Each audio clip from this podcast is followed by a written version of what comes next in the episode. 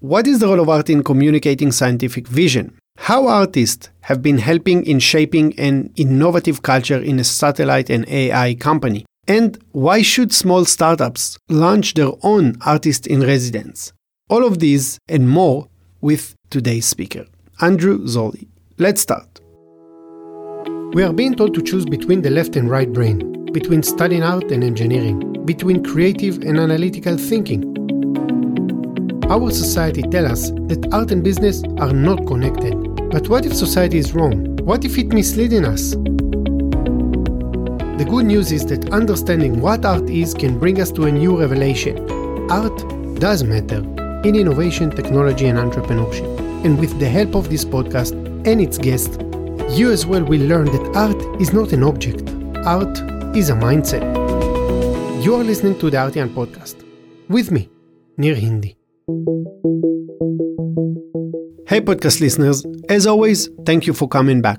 With so much content available, choosing us is something that is valuable, really. Today is our last episode for season 2. We launched this season in March of this year, and who would have imagined that it would pass so quickly? This is episode number 23. So if you missed the previous ones, you can go back and check them out. My name is Nir and I'm the founder of The Artian, a consultancy and training company that applies an art mindset in business environments. What does it mean? We partner with organizations that want to work with and learn from art and artists so they can have more humanistic, innovative, and creative working environments. Today, you will hear from Andrew Zolli about the endless benefits of integrating art, science, technology, and engineering. Zolli currently oversees sustainability and global impact initiatives at Planet, a breakthrough space and AI organization that has deployed the largest constellation of Earth observing satellites in history. Some of his previous adventures include being the primary creative and curatorial force behind PopTech, a well known innovation and social change network. He served as a fellow of the National Geographic Society and served on the board of the Brooklyn Academy of Music. He is an author and speaker who regularly speaks on resiliency, how to help people and systems persist, recover, and thrive amid disruption. If you keep up with our episodes, you will notice that today's episode is the flip side of a previous episode, or the other perspective of it. The last episode of season 1 with the artist Forrest Stearns discussed the influence of artist in residency at Planet from an artist point of view. Today, it will be from the management point of view. Hey, Andrew, welcome to the Artian podcast. It's great to be with you. Andrew, can you take a moment to introduce yourself? Sure. My day job is overseeing the global impact and sustainability portfolio of an organization called Planet that's deployed the largest constellation of Earth observing satellites in history. Those satellites orbit the Earth in a giant ring, and every day they image the entire surface of the Earth in high resolution at about three meters per pixel, which isn't enough to read your newspaper, but it's enough to see every tree and every building and every road in the world. But more broadly, I write and think about the uses of advanced technology and the ways in which we can use them to address really complex and intractable challenges because this is a period of such tremendous volatility and disruption much of it caused by our arrival on the planet. And we're really the driving force of a lot of the change and a lot of the disruption. And so being able to use that information to live more lightly uh, and more respectfully on the earth is really what, what my daily job is. So, one of the reasons that I wanted to speak with you is not only that you mix humanities, social responsibilities, space technologies, futurism, but you also lead one of the projects that I'm fond of, which is the art program at Planet. Yeah, yeah, that's absolutely right. And uh, it's one of our most beloved programs. Uh, so, Planet put, has put up hundreds of satellites into orbit. And one of the programs that we love the most and that receives a lot of attention uh, these are satellites that are about the size of a loaf of bread. So we have these hundreds of satellites on orbit And we, the satellites are covered in thermal panels, and the panels uh, we can then laser etch artwork on them. This is a program that was started by our founding artist in residence, Forrest Stearns, and has since expanded to cover d- uh, dozens of of different artists. So we have one part of the program where we're literally putting art on spacecraft, and we're putting art on rocket ships, and we're putting art on the on the uh, radar dishes that collect the data when it comes back down from the satellites. So we put it on all of our physical stuff, all of the physical assets.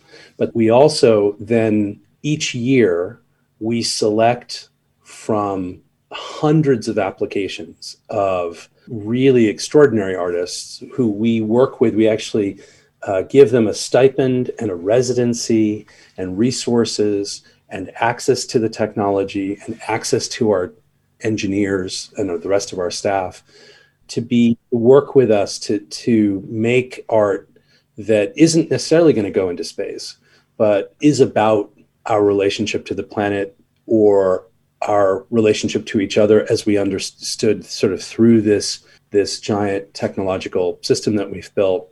And the work that's coming out is amazing. It is just incredible to see the work that these artists do. It, it's just amazing i mean i hope you can your listeners might be might uh, just listening to this. And so i hope they can hear in my voice like it's it is just as awe-inspiring to see what the artists do with these technologies that go into space as it is to actually watch these technologies go into space. It's really an amazing experience. So, Andrew, you, you're touching so many points I want to refer to.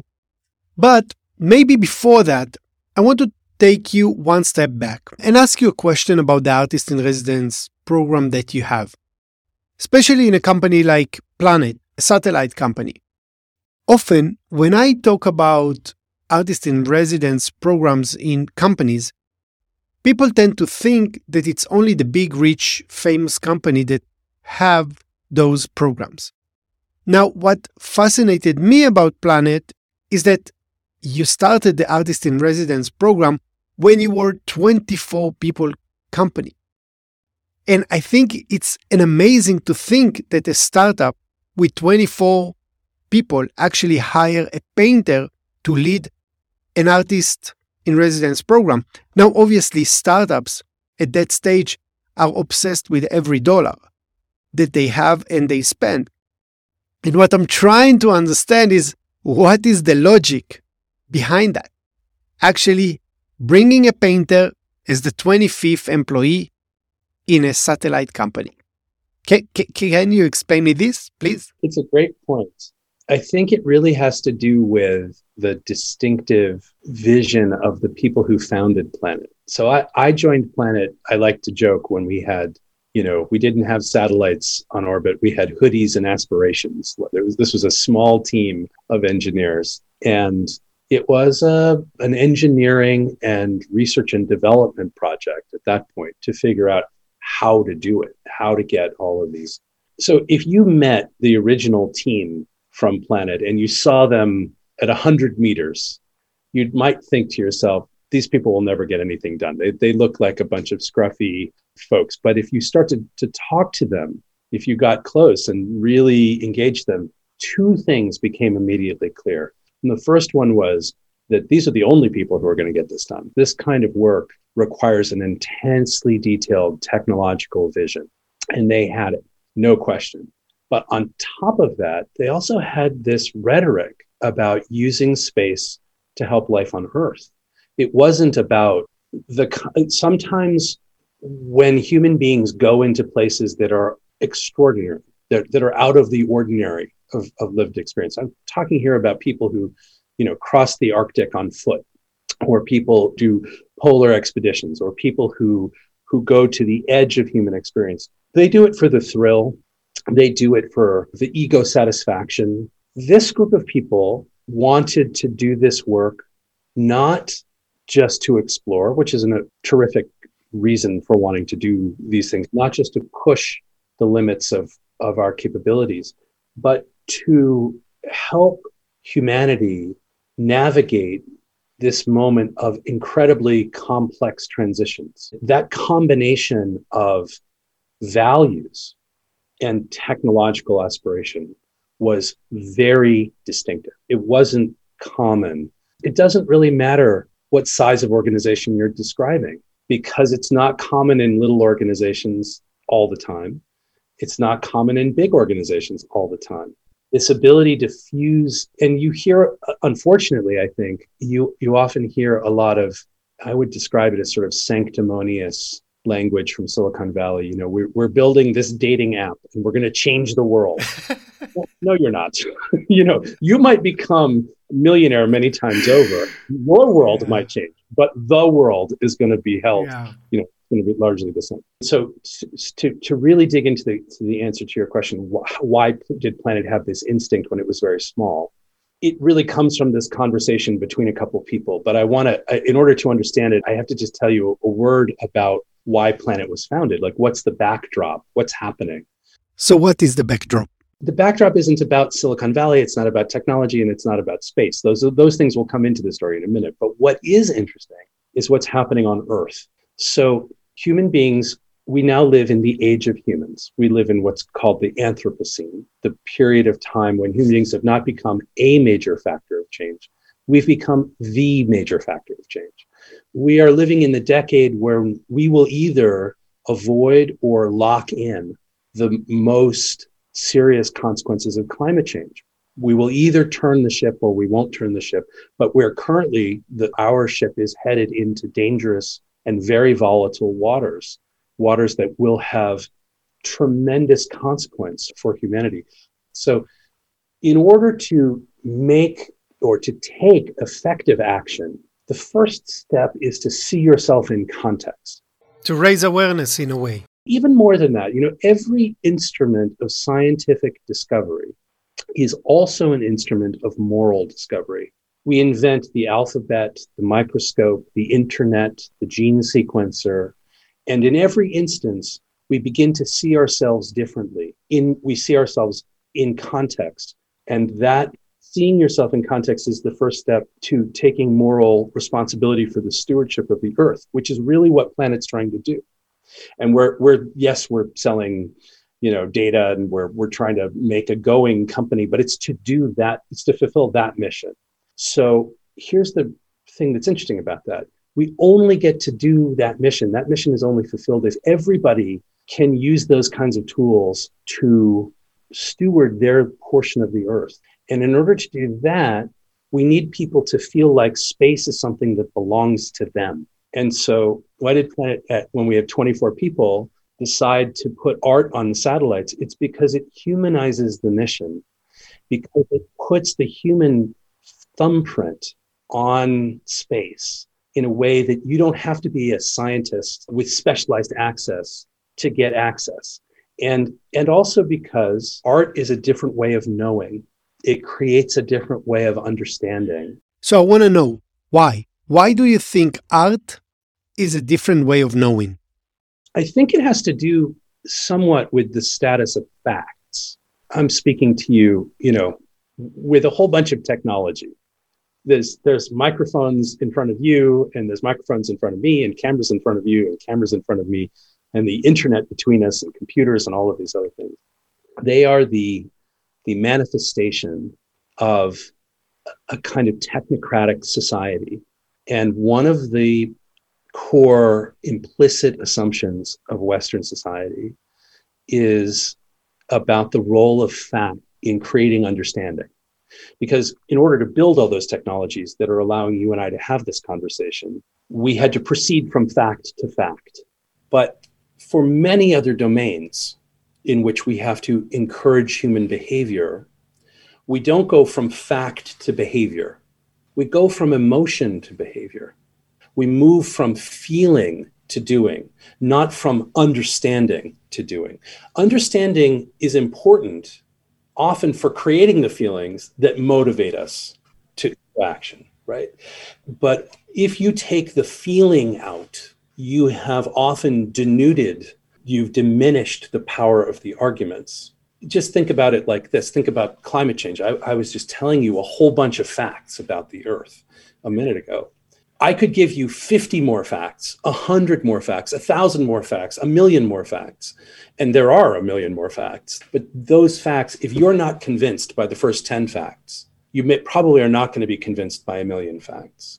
But you might be motivated to act on one fact by the right kind of feeling. And that feeling is, and that sensation, that way of knowing, that's what the arts, that's a, it, the arts is a different pathway. It's why we weep when we hear certain passages of music, why we linger in front of paintings. We don't linger in front of spreadsheets. We don't, most of it. you know, don't linger in front of um, wiring diagrams. Though they are, they represent. I will say those things have their own kind of beauty. But for most people, what we have to do is create feelings of connection. How do I come to understand the truth of our interconnection?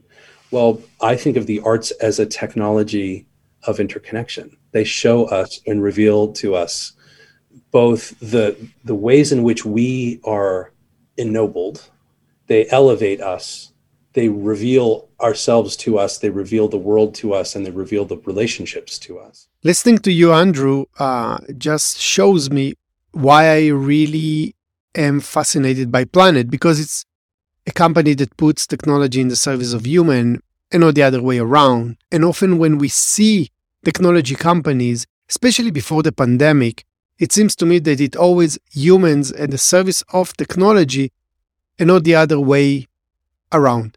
So, I want to ask you something about the program that you are currently running. And I want to read the mission statement of the program, and I would like to get your thoughts on that.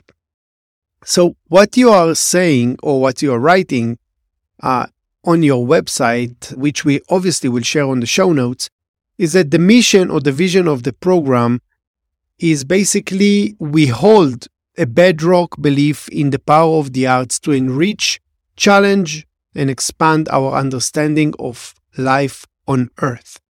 Now, I'm using this quote because you're a very scientific oriented company, and often we are living in a society that admires the STEM thinking, science, technology, engineering, and math, uh, and often as a society, we tend to give more value to the science and, in a way, neglect maybe the arts. And I'm interested why do you think we need the arts to understand life on Earth, as your mission statement uh, suggests? Well, the first thing I would say about that, it's a, it's a really great question. I think the first thing is that the arts represent sort of half of our brains. You know, I, this is I I I actually just I'm trying to talk talk about this in a way that doesn't use this metaphor because I feel like it's a it's too simplistic a metaphor. But I guess I guess what I would say to you is that what is needed now is a new humanism, is a new whole-brained kind of organization and systems of thinking and ways of valuing. So maybe instead of thinking about it like, why do we need the arts when we have science? Because I want to say, in some ways, it's a powerful question. And in some ways, and I mean this with deep affection, it's kind of an extraordinarily, it's an extraordinary question to ask because think about what it would mean if the premise of the question were true. If the premise of the question, first of all, there's two different ways of understanding this. The first of all, it would assume that science has all the answers, which it doesn't. It just doesn't. We science is not a repository. It's not merely a repository of what is known, but it's also a way of interrogating what is not known. And so science is continually reframing, revising, questioning, expanding, invalidating. It's a it's a system of knowing, and part of the process of learning and knowing through science is understanding the vast vastly larger terrain we do not know. The second thing is that most people don't think like scientists, but most people don't think like most other people, period. Which is to say, most people don't think like doctors, most people don't think like lawyers, most people don't think like scientists. People think like people, and there's a great diversity of ways of knowing. But even if we were to say, okay, well, we have this one system of knowledge, that is important, we would be invalidating not just the arts, but all of the other ways of knowing, the indigenous modes of modalities of wisdom. And this is the tension that I, I would get at in your question. Because when you look at cultures around the world who have lived in not in perfect equilibrium with the world, because we've never had perfect equilibrium, but healthy systems live in dynamic disequilibrium. They live kind of wobbling around a kind of center of gravity because change happens, but change has happened in ways that could be reintegrated to allow a kind of like movement around a healthy center.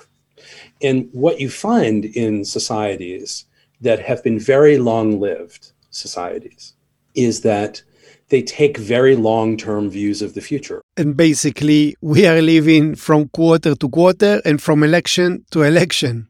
Exactly. And, and often, you know, in our last uh, presidential administration in the US, we lived from tweet to tweet. We, li- we would live often from hour to hour. And, and this sense of the world as sort of unmanageably fast our society, when researchers, a wonderful researcher at the University of British Columbia, refers to us as weird, and what he means is Western, industrialized, educated, rich, and democratic. Those societies, those weird societies, are really outliers in the way that we think. We are outliers from the rest of humanity.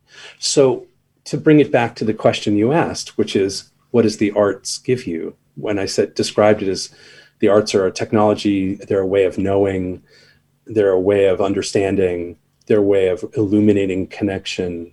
The hyper fragmented, hyper accelerated world that we live in is an illusion. It's not the totality of the human experience by a long shot. So when art inspires stillness in us, when it, it, it allows us to experience information both emotionally, intellectually, kinesthetically, aesthetically at the same time, it is returning us to something which is much more like the human norm and taking the blinders of this kind of society off.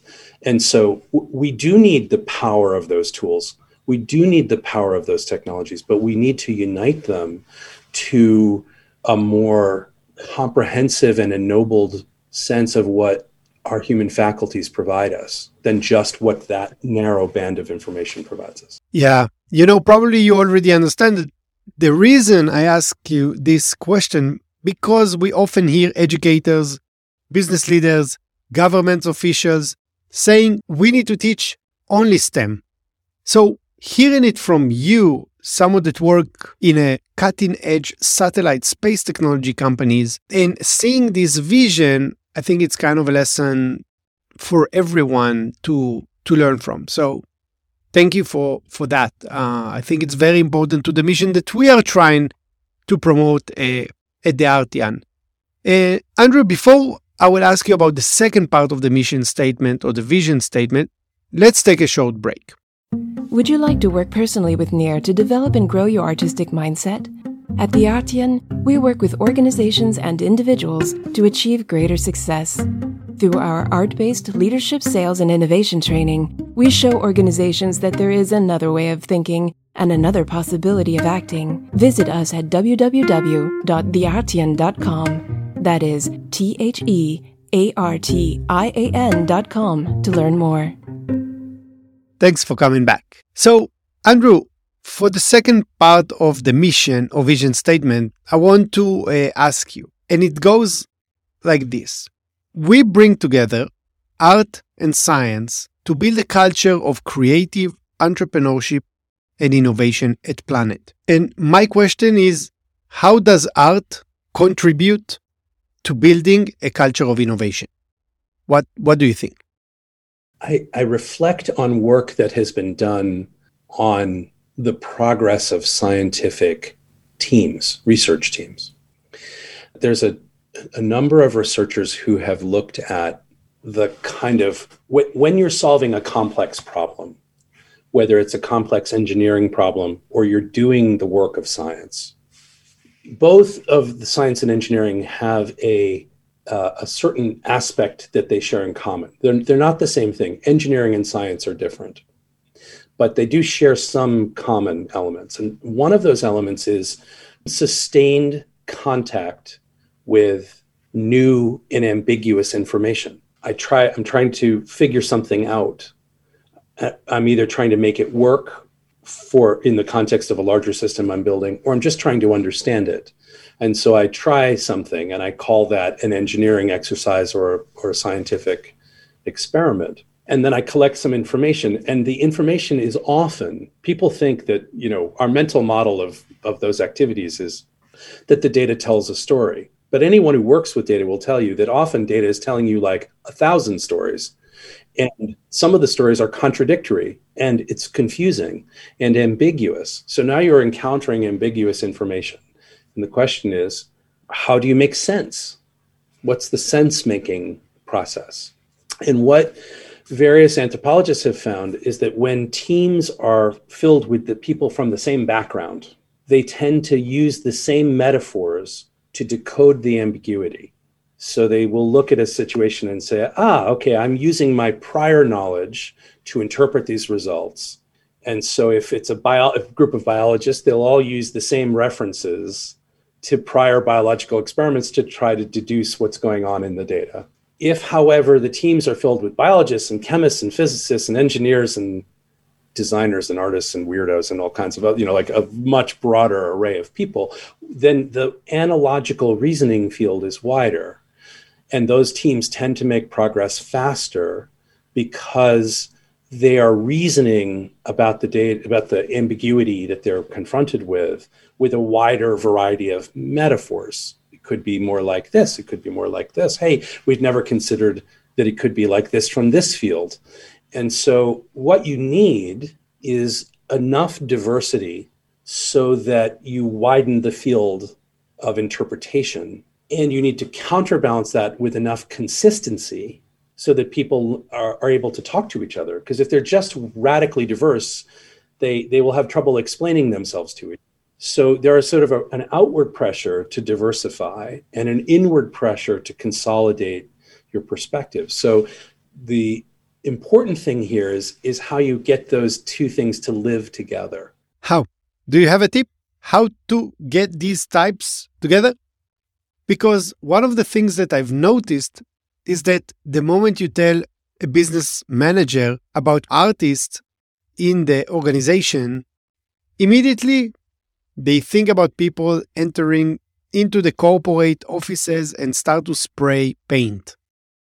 Now it has its own value, but what would you say to them? Yes, and and you know there I will just say we shouldn't diminish the impact of that because one of the things that people coming in and spray painting on, on the walls does is it signals to people in their culture that you can bend the rules, that the world is more elastic. The idea is that the arts, when they're given manifestation in, our, in your physical spaces, is a reminder of the kind of alternative perspectives and creative permissions that good cultures have. Good cultures balance that inward drive to consistency and the outward drive to to diversify the perspectives and and when we talk about diversity we you know we talk about the essential aspects of diversity in terms of race and age and gender and ethnicity and background and life experience to these other essential aspects, we can also add cognitive diversity,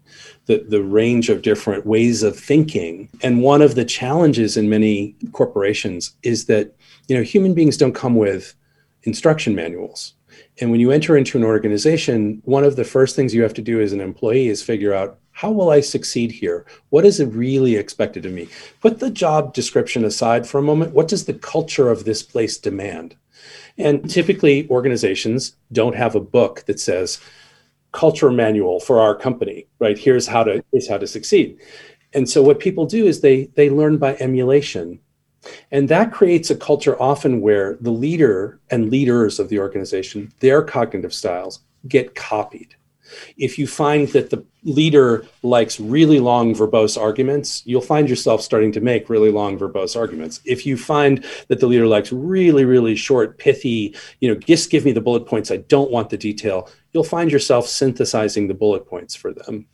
What happens, unfortunately, is that can create a culture of cognitive lock in, of groupthink, of everybody following the cognitive style that they think is the one that should lead them to the right solution. So, and that turns out to be one of the death knells of innovation because in order to think differently, you have to have a culture that encourages and permits you to think differently. Embedding the arts, it's not the only thing we do. You also need a culture where it's okay to ask impolite questions, where it's okay to stop a process that you don't think is right and question it.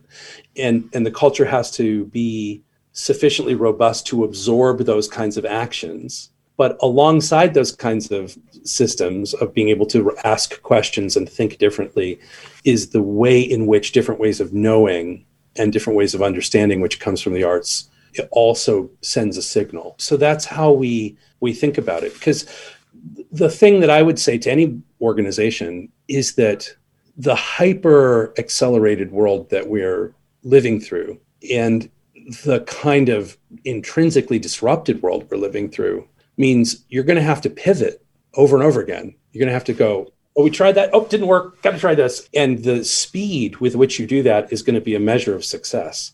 And the fluidity and dynamism of the culture that allows you to do that is the greatest source of of strength for most organizations and resilience in the face of all that disruption. And so enabling and signaling that you can think this way or these all these different ways is is important. So we I, I like to think of us as as sort of binding on our values, binding on the mission, but then diversifying all of the ways of thinking about how you fulfill that mission and all the different ways in which you manifest those values. So don't bind on one way of thinking, or you will find yourself in a monoculture and then in a place where you can't pivot. And that's what is required is, is immense flexibility in this time. So I'm interested to know as someone that is responsible for bringing the arts into the organization, how do you choose the artist that will participate in the artist in residence program? How do you know that they are the ones that can fit into the organization or contribute to the mission that you have at Planet? When we're thinking about who we're going to work with, when we're thinking about artists, first of all, we're looking at many different things. One is, are they able to think about more than one dimension? there are wonderful, magnificent artists that are hyper specialized in one narrow field of traditional work. And they may or may not be the right fit for what we're looking for. We just named the first few artists of our artists in residence. The first one is a, I, I don't think she'll be bothered by my mentioning her. Her name is Holly Grimm. Holly is a, a painter and an artificial intelligence expert. She's been developing algorithms that turn her very traditional paintings of landscapes into portraits by training algorithms to convert one into the other. She's member of the Navajo Nation. She's based in the Southwest, and she's interested in ways in which human beings have transformed the landscape of the Southwest. And so she's able to use satellite imagery and her painting techniques and her machine learning techniques to explore that work in more than one dimension. That's the kind of thinker who is in her practice. Her practice is is wider in terms of its facility with traditional techniques, artistic uh, and, art making techniques, and her ability to use the kinds of tools and technologies and to innovate in their application. And I think she's wonderful. She's an amazing artist. Everyone should know about her. Go Google her. The second one that we picked was a a woman named Tanya Ximena. She's based in Mexico and she's looking at the disappearing landscapes in a very particular place along a river that is at the border of Mexico and Guatemala. And she's making physical installation work that will go into a museum. And the satellite imagery is part of the kind of physical space. So she's combining physical installation multimedia work with an environmental lens on a particular place and the satellite imagery. So again, it's very multidimensional. And all of the artists that we work with have, or many of them, I should say, have this have this capability. So we are interested in seeing how they stretch their understanding and often how they're inventing new methods and how we might be able to amplify and accelerate their work.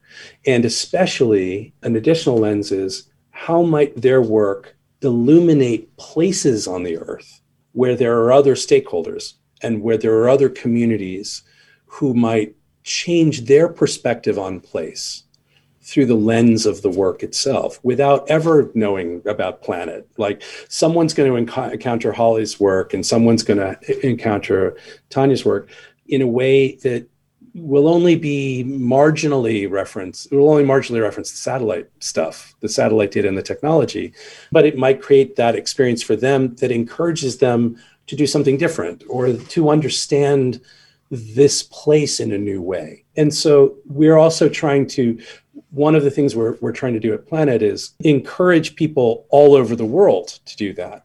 So we're looking for artists from all over the world where we can help create those sort of beacons of artistic light that radiate to local communities. We're looking at indigenous artists and in various communities and artists from every continent. A lot of exciting works. Yes, for sure. That everyone can go and see on Planet's website. Again, we will add the links to everything Andrew mentioned in the show notes. Make sure to check it. So, Andrew, we are getting into the end of the podcast. And I want to ask you one last question. What did you gain from the artists you interact with in Planet? What did you learn from them? Or what even surprised you? I think one of the things that is I'm, I'm thinking because they're because I've learned something different from each of them, and I want to tell you that uh, it's very important for our, our listeners to know that this is a an organizational effort it's not just me personally. I mean, I can share my perspectives as an individual, but everything from the the work itself, the selection of the artists, it is a manifestation of a collective instinct, and it's actually collectively managed by a team that comes from all different parts of the company. And it wouldn't be the same if it wasn't just like that. It would, if it, if it were just one person's, you know, views or one person's selections, it would be a different thing. I've learned First of all, I've been surprised by some of them. There are emotional states I've never associated with satellite imagery, like humor and, and beauty and juxtaposition and rhythm and tempo that I've learned from some of them. When you're m- monitoring the earth every day, you capture not just a picture, but you almost like a musical score. And there's a kind of poetry to the planet I think maybe one way to say this is if you were going to invent this ability 10 years ago or 20 years ago, if you were going to talk about the ability to watch anywhere on the earth or everywhere on the earth every day, you would have put that in the person of a superhero, you know, with a cape. You know, you'd write a comic book about Dr. Omniscient or something like this. When you have the ability to think about the earth as something that you can see. You there is a new human sense like the sense of smell or sight or sound which is a kind of planetary sense. Like i am in relation to the planet. How is that relationship going for the planet on the other side of the relationship that i have? It's not about me it's about it. And understanding a kind of having an independent sense of how the planet is doing is awesome in the literal sense. It inspires awe and reverence. And so uh, you have this kind of, it is at once, makes you feel very powerful to be able to see the planet. On the other hand, it also makes you feel humble, no? Yeah, that's right. And it's a weird mix of power and humility to have to, that come together in the same experience. And and the best work of the artists that I've seen, and I, I think about Forrest Stern's work and an artist that we had named Rochelle Gribble, others like Rochelle Reichert. There all there's a long list of wonderful yeah. artists who work. but what's interesting about them is that they add another dimension to that experience of power and awe, which is about taking the understanding of the whole and then zooming into a piece or understanding that even though you think you're ha- you're, seeing this ex- experience in its totality that it changes in its all its facets down to the tiniest little level in a particular place. And so i don't even think i have the language to describe fully what that feels like but but i don't have the language fully to describe what it means to look like at, look at a picasso or look at you know some other magnificent piece of art it's all kind of approximations of language I, I really loved how you put it, uh, Andrew. You know, I always say that uh, for me, artists help us understand what we don't know. They give us kind of language and forms to those things that are greater than us as humans. Uh, so, so thank you for again reinforcing my own thoughts about art uh, and and the world. Andrew, Thank you very, very much for coming on the podcast and sharing all your thoughts about uh, technology, science, satellites, building innovative uh, culture.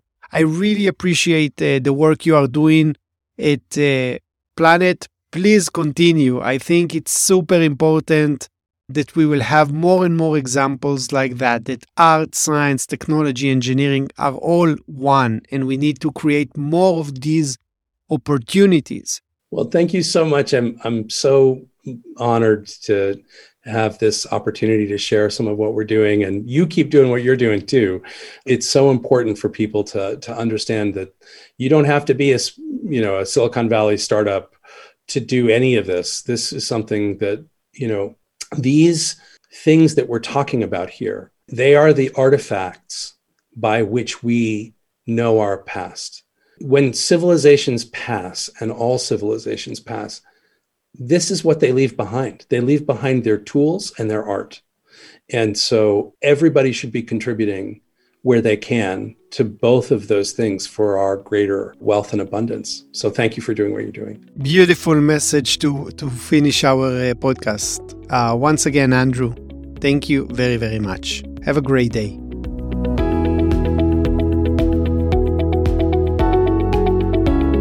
Isn't it a beautiful message? Every one of us should contribute to the tools and art that we will leave to the future civilizations. Now that we are ending 2021 and you are going to take some time off, it is an excellent opportunity to reflect, think, and more importantly, take action. How will you contribute to the tools and art for the future civilization?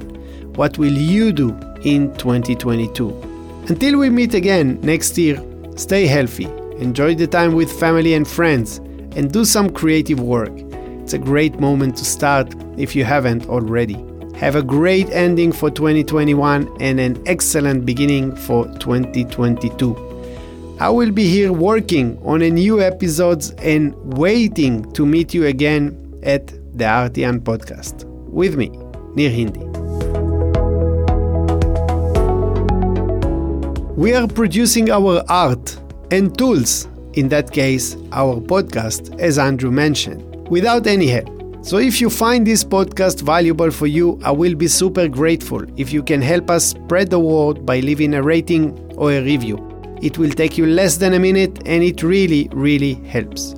Special thanks to Daniel Duran, who mixed and mastered this episode. If you are interested in working with us and building your innovation capabilities with artists, I recommend you to check our workshops and training, all available on our website.